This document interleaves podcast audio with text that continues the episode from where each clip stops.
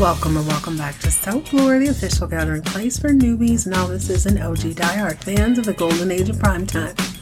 I'm your host, Jed, and I'm viewing and reviewing the soapiest, sudziest primetime storylines of the 80s, 90s, and early 2000s. Saddle up, y'all. It's a side chick showdown in Dallas.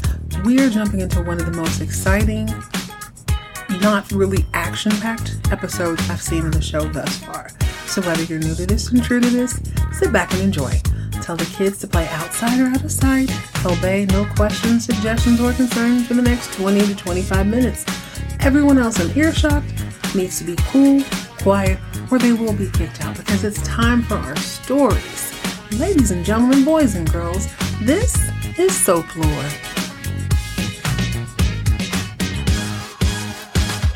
How are you doing, darling? I hope everything is showing up sunny just for you.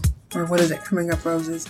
Welcome back to another fun-filled edition of Soap Lore. I am particularly excited about this because coming off the heels of Falcon Crest, I was I was excited. Bad girls were kicking up a little bit of dust. They were mischievous. They weren't great the supervillains were supervillaining. Big Ange is back on her grind. She's back to her focus, and it looks like everything is starting to really fall into place. Now, we're reviewing episode 16 of season 3 of Dallas. This one is called Power Play. Very interesting title for very, very good episode. This one is chock full of lessons. This is Side Chick 101 what to do, what not to do, who to step to, who to walk away from. This is a masterclass, okay? So I need you to pick up something extra bubbly. I don't think this episode will be super long. It's worth its weight in gold. Jump into season three, episode 16, Power Play. start this episode off a little bit different and let you know who we're not really going to talk about today. We're not going to discuss Pam and Bobby. There is an entire storyline going there. Just know that they are fresh off the heels of her new promotion. Things at work seem to be going how they're going. Remember, she and JR went off on each other in the on the patio. And that's where things lie with them. There was a sprinkle of Jock and Ellie, and there was a splash of Ray and his lady. I think her name is Diana, or I can't remember her name. I'll remember her name when I have to. Nothing has changed. I'm going to be consistent about that. The long and short of it is that Jock wants to take Ellie out a little bit more. He can still see that she's 10. She's not really herself yet. He wants to take her out, wants to take her to a doso. She didn't want to go. She's not ready to be around people like that. And Ray and his lady are doing fine. They took out Pam and Bobby. They were chilling in the hotel room. And Ray learns that his new lady, his new wife, is going to be about $10 million richer here pretty soon. Soon as she decides who's going to, I guess she got an inheritance or something from her ex husband. That seems like a funny word to me, but I suppose that is what it is if someone passes away and it's your spouse. Inheritance to me seems like that would be a parent or an uncle or just some benefactor you didn't, you weren't uh, legally binded to in that way. But she is coming into some money, which he already knew. Doesn't seem like he cares very much. He seems proud. I did catch a, a side profile view of him, and I'm like, he's giving Brad Pitt if you look at him like that side dimple smile thing, he's like the OG Brad Pitt. That's it. That's all for them. not going to talk about Pam and Bobby because this entire episode is about four people and four people in general. It is about JR. It is about side chick Kristen. It is about bad girl Lucy. And it is about Lucy's new love and JR's slimy lawyer boy Euphoria. So many things come to mind when I think about this show. It's, uh, I'm going to repeat what I said last episode. When you stay ready, you don't have to get ready. Takes one to know one. Birds of a feather. The game recognizes game. All these things are basically a way to say, listen, if you stay ready, if you're prepared at all times, you don't have to scramble to get prepared. Be good or be good at it basically means if you are not good at being sneaky, then you need to be on the straight and narrow. You need to pick one or the other. Don't try to do both birds of a feather. Like minds stick together, they're attracted to one another. Uh, game recognizes game means takes one to know one. Takes a thief to know a thief. So this episode, we got to start off with the bad girls. We have bad girl Kristen, who is actually, she's a legacy bad girl. She's born and bred into this. She has been trained from the time she was a young girl to be a trophy wife and to get that title by any means necessary. And her big sister, Sue Ellen, wrote the book on it, okay? Miss Texas, bagged Texas millionaire, lives on a ranch. She spends her days doing whatever she wants at the present tense, at the present time. She's taking care of the baby she finally bonded with. It looks like she's joined the Ladies of the Alamo again. She seems to almost be back to herself. She is courting a new side dude. and she's miserable, yes, but she's taking delight in the small things. She understands what this life costs. She is dedicated to it. She doesn't fold. She barely lets anyone see her her raw side. I think she let Bobby see it once and like her her psychiatrist. And that's about it. Sue Ellen understands what she signed up for. Now, Kristen, mm, Kristen, Kristen, Kristen. Although she's a legacy bad girl, although she was born and bred into this, she this is her first run. You can tell.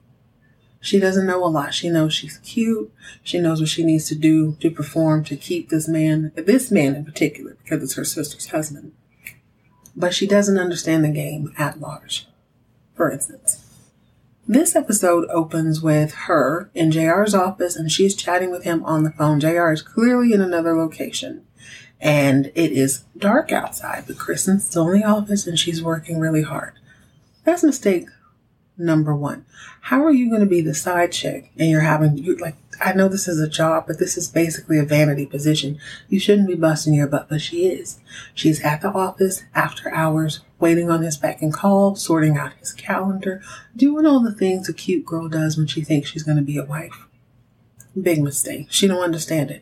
Her sister has a ring. Her sister's at home. Yes, she's miserable, but at least she has something. She's at least achieved the prize that she was supposed to get. Kristen doesn't understand that. Kristen thinks she's important. Mistake number two. You are replaceable, baby girl.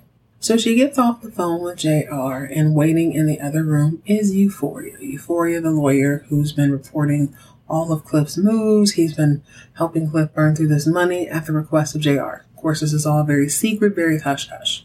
So he's in the office and he wants to talk to the boss. Let me talk to JR. Did you tell him I was here? Kristen's acting like she's high and mighty, like she runs the show or whatnot. She's like, Psh, peons get talked to when peons get talked to. And he's like, oh, is that, like, what's your problem? What's wrong? Here's, here's a golden opportunity. Now, we don't talk about the bad boys as much on this show, but I will say Euphoria is as worthy opponent as anyone else on the show. He is definitely following him following JR's footsteps in the villain category. He is a baby villain, but this is a thing Kristen forgets. Euphoria is a real lawyer. Whether he works for JR, whether he doesn't, he has a job. He is trained, he is educated, he understands the art of negotiation, and you know what? He decided to do the dark side of that. He likes a dirty deed. He ain't scared to get his hands a little bit dirty. So she's like, Well, you know, JR doesn't want to talk to you. You're about to be replaced. I don't know why she got so comfortable. I don't know why she's feeling so high and mighty. So Euphoria, he takes a step back and he kind of drinks her in and he's like, Oh, okay. I get it. Speaking of replaceable, baby girl, that's you. I may be gone when the campaign's over. Maybe, maybe not. But I think you're afraid of me getting too close to JR. She scoffs at this, like, how dare this peasant talk to me? Do you know who I am? Do you know how important I am? No, baby, you're not. So Euphoria is, he's kind of drinking her in. He's reading all the signs. Mind you, he has a real chick who he's hiding for the time being, and he is playing bad girl Lucy. Lucy is his side chick. So he says to, to Kristen, you know, if I know anything else, I know that JR usually runs through these girls pretty quickly, so it seems like your time's about up. Now, she's been keeping a stone face. She's had a, a, straight face this entire time until he says that sentence. She starts to crack just a little bit. Bad girl Kristen didn't really think this through. Yes, she got the apartment. Yes, she got the job, but what else can she really get? So he's gotten inside her head, right? Later on, back at her penthouse. JR is lying in bed and JR is kind of waxing poetic about how he's worried that Bobby and Jock aren't really taking, they, they don't trust him yet. She can't hardly concentrate on anything because she's starting to think, well, I mean, yeah, I am a side chick. He definitely sleeps around. It was super easy to get him. I wonder if he thinks I'm easy. So she asks him as much. JR, do you think I'm easy? Ladies and gentlemen, boys and girls, if this is your first time joining us, welcome. I need you to know one thing. I never make up anything, but from time to time, I extract the essence of a scene versus giving you the verbatim dialogue. I'm not doing soap or theater, but I am paraphrasing this. I paraphrase what Euphoria said, paraphrasing what she says here. She does ask him if she's easy, and he's like, Well, I don't know. And she's like, Well, you tell me. And then they end up kissing. In other words, he's probably thinking, Yes, absolutely, you are undoubtedly. The next scene, it looks like it's the next day, we see bad girl Lucy and her new boo, Euphoria, out to dinner. They found this really swanky new restaurant and they hit the corner. Like, clearly they were like sitting at the bar waiting to be seated. They hit the corner and they see JR and Kristen. Okay, so you remember Euphoria is secretly dating Lucy. JR doesn't know about it yet. I don't think. Yeah, he doesn't know about it yet. Lucy is going along with this because she believes that Euphoria hates JR. Maybe he does, maybe he doesn't. Time will tell. I tell you what, with the exception of Andrew Laird on Dynasty, every lawyer on this show is mad shady on these shows. Euphoria is acting like Philip. We don't really know what side he's playing. He's definitely playing Lucy, at least for the time being. So they look around the corner and they see JR and Kristen. Now, this, I had forgotten about this. This is Lucy's first time actually seeing Kristen and JR together, if I remember correctly. I think she's always known because, again, game recognizes game. She could tell from the very beginning what Kristen was about, what she was going for. You know who else could tell straight away? Sue Ellen. Birds of a feather. All these girls were in the same mind games and the same type of men, so they knew exactly what was going on, but nobody else has ever actually put eyes on it. Not from the family, at least. Now, I'm sure Jock and Ellie don't care, but for the time being, this is where they're at. So, Lucy. Lucy is emboldened by her new relationship with her mom, and quite frankly, she's tired of JR's schemes. It's been long enough. She feels like she's a grown woman now and plus, she's a Ewing. She's like, at the end of the day, what can he actually do to me? They decide not to run up on them at that particular moment. Lucy doesn't really know the full extent of Euphoria's involvement with JR. I don't fully know the extent of his involvement with JR because he's keeping it under wraps. We'll just have to see what it is. But we do know that he's still talking to his ex boo. He is letting his ex know, or his current, his real lady, listen, I just have to play this part for a little bit. This is a gold mine. Let me make her feel like she's in love with me. So this is when this episode starts to turn into a the the minor to major league side chick show. One thing is abundantly clear. Although Kristen is again, she's a legacy. She was brought up to to seduce a certain type of man, a wealthy man. She doesn't have much experience with a man who isn't wealthy, if that makes any sense. She knows how to seduce AJR. And we're going to use the word seduce very, very loosely here because ultimately she just happened to be in the right place at the right time. Would she have caught his eye otherwise? Probably. But if she weren't Sue Ellen's sister, would she be reaping the benefits that she reaps? I seriously doubt it. So she's in the minor leagues. And this is where a girl like Lucy who is wealthy, so she knows all different levels of wealth. She's blind to the fact that Euphoria, who's like a regular, regular guy who just happens to be a lawyer, she's blind to his scheme. So it's like these women know how to, to deal with a certain caliber of man. Lucy understands the wealthy man and she knows how to make like a broke dude do what she wants through scheming and whatnot, but she has never, never been able to clock when someone is playing her. Never, not yet. Granted, I mean, granted that other kid was gay, so he wasn't actually playing her, but like, she hadn't been able to pick a good one out thus far. You know what I mean? Ray was just like a relationship of convenience. She could control him, she couldn't control the other kid, and she certainly can't pick out a good guy It seemed to save her life. That kid that she got in the remember that shaggy vomit green van? She messed around and got kidnapped. Everybody in this family has been kidnapped at one point or another, it seems like. Lucy knows how to deal with someone who's under the Ewing thumb or a wealthy guy. She knows how to at least clock a super wealthy, scheming guy, but if he's just like a regular smuggler dude who's scheming, she can't see nothing. Sue Ellen's little sister Kristen was raised to only have eyes for a man like JR and she's to ignore the good guy in her life. You know what I'm saying? So it's like, it's major and minor league. They're both, they majored in one thing, but it's very, very clear that they need a little more work as far as the seduction thing goes. The bad girls are doing their very best, but they're each being played in a totally different way. So a guy like Euphoria, like I said, he's a sleazy lawyer. Maybe he's not sleazy all the time, but he doesn't mind getting his hands dirty. He's going to do what he needs to do. Kristen has messed around and pissed him off. She messed with the wrong one on the right day.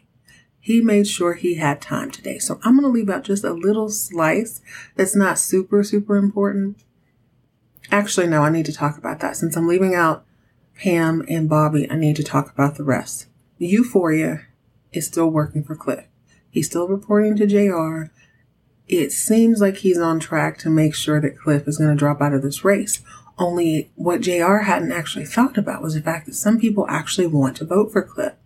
So JR is not really happy with the way things are panning out, but Euphoria is assuring him, like, yo, don't worry about it. We're almost out of money. Uh, I'm going to throw a few more events. That should do it. One of those events happens to be a roller skating disco party. Now, I don't know a lot about this era. However, I don't know how I feel about a politician having like I don't. It wasn't even a fundraiser. It was open bar, and there weren't even people. Half the people in there looked like they weren't old enough to vote. I thought you need a strategy. Like you can't get that caught up in it. A roller skating rink. Listen, don't get me wrong. I love a good roller skate. I love watching it. I love doing it. First off, I'm a little too old at this point. Not that I'm saying like age has anything to do with it. If you have been skating your whole life and you just never stopped, you're good. A friend of mine and I, we went skating like a few years back. I hadn't been rollerblading since I was 11. Let me tell you, I hurt everywhere, all over my body. And then it's much more scary if you haven't kept it up. like, oh my God, I could actually break something if I fall now.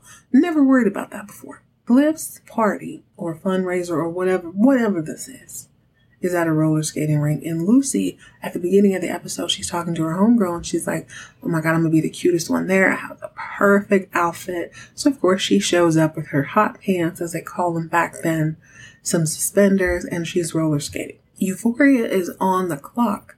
Plus, this is a secret relationship, sort of it's secret in the fact that if you're going to be at a political event, there's probably going to be photographs taken. This is the last place you want to be showing a lot of PDA. You know what I mean?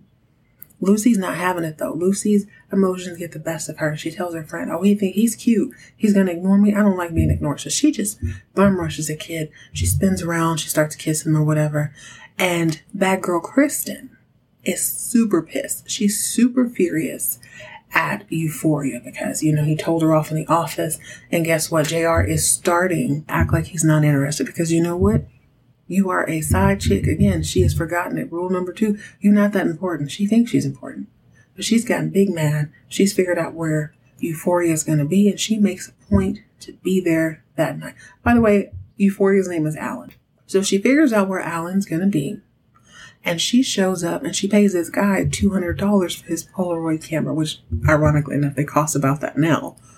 And she starts snapping these Polaroids. Snap, snap, snap. So she gets all these angles of him and Lucy, you know, in, in semi compromising positions. Not really. They're kissing, they're skating. It's no big deal. Like it's out in the open. Nobody cares. And she's like, bet, I'm going to make sure this little scumbag, I'm going to make sure this peon gets fired by my man. She takes the photographs and she puts them in an envelope. And the next morning, JR is at his desk. She's supposed to come in and I guess give him his schedule for the day. Puts the Polaroids down in front of him. Smack. She's expecting a huge blow up. She's expecting him to lose his mind.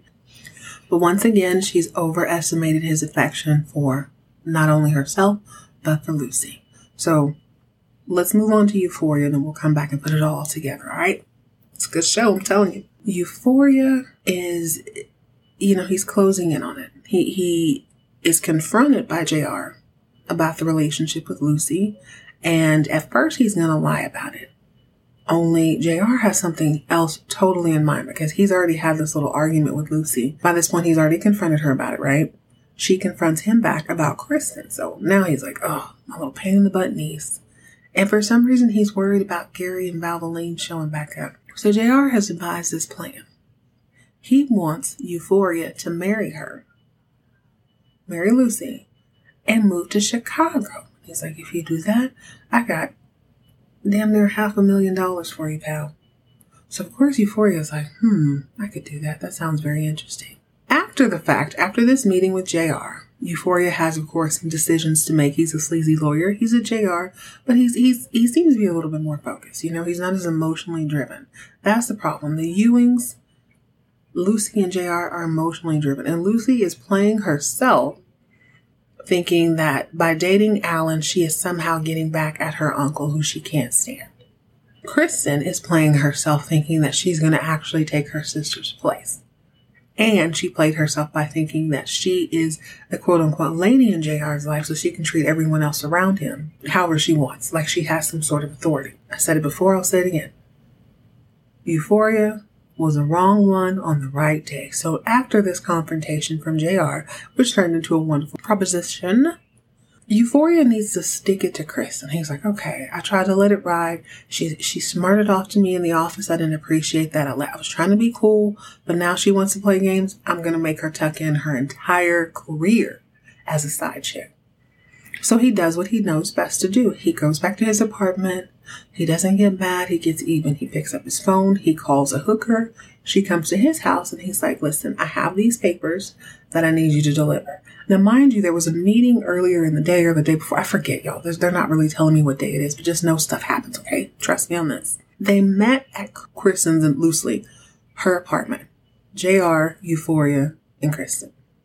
And the whole time, Euphoria is treating her like a secretary, like asking for coffee. Could you make it just this way? Blah, blah, blah. And Now Kristen's expecting JR to stand up for her, only he doesn't. And this is this is part of Euphoria's plan. This is why I'm saying he's more focused. He needs her to feel insecure about her situation.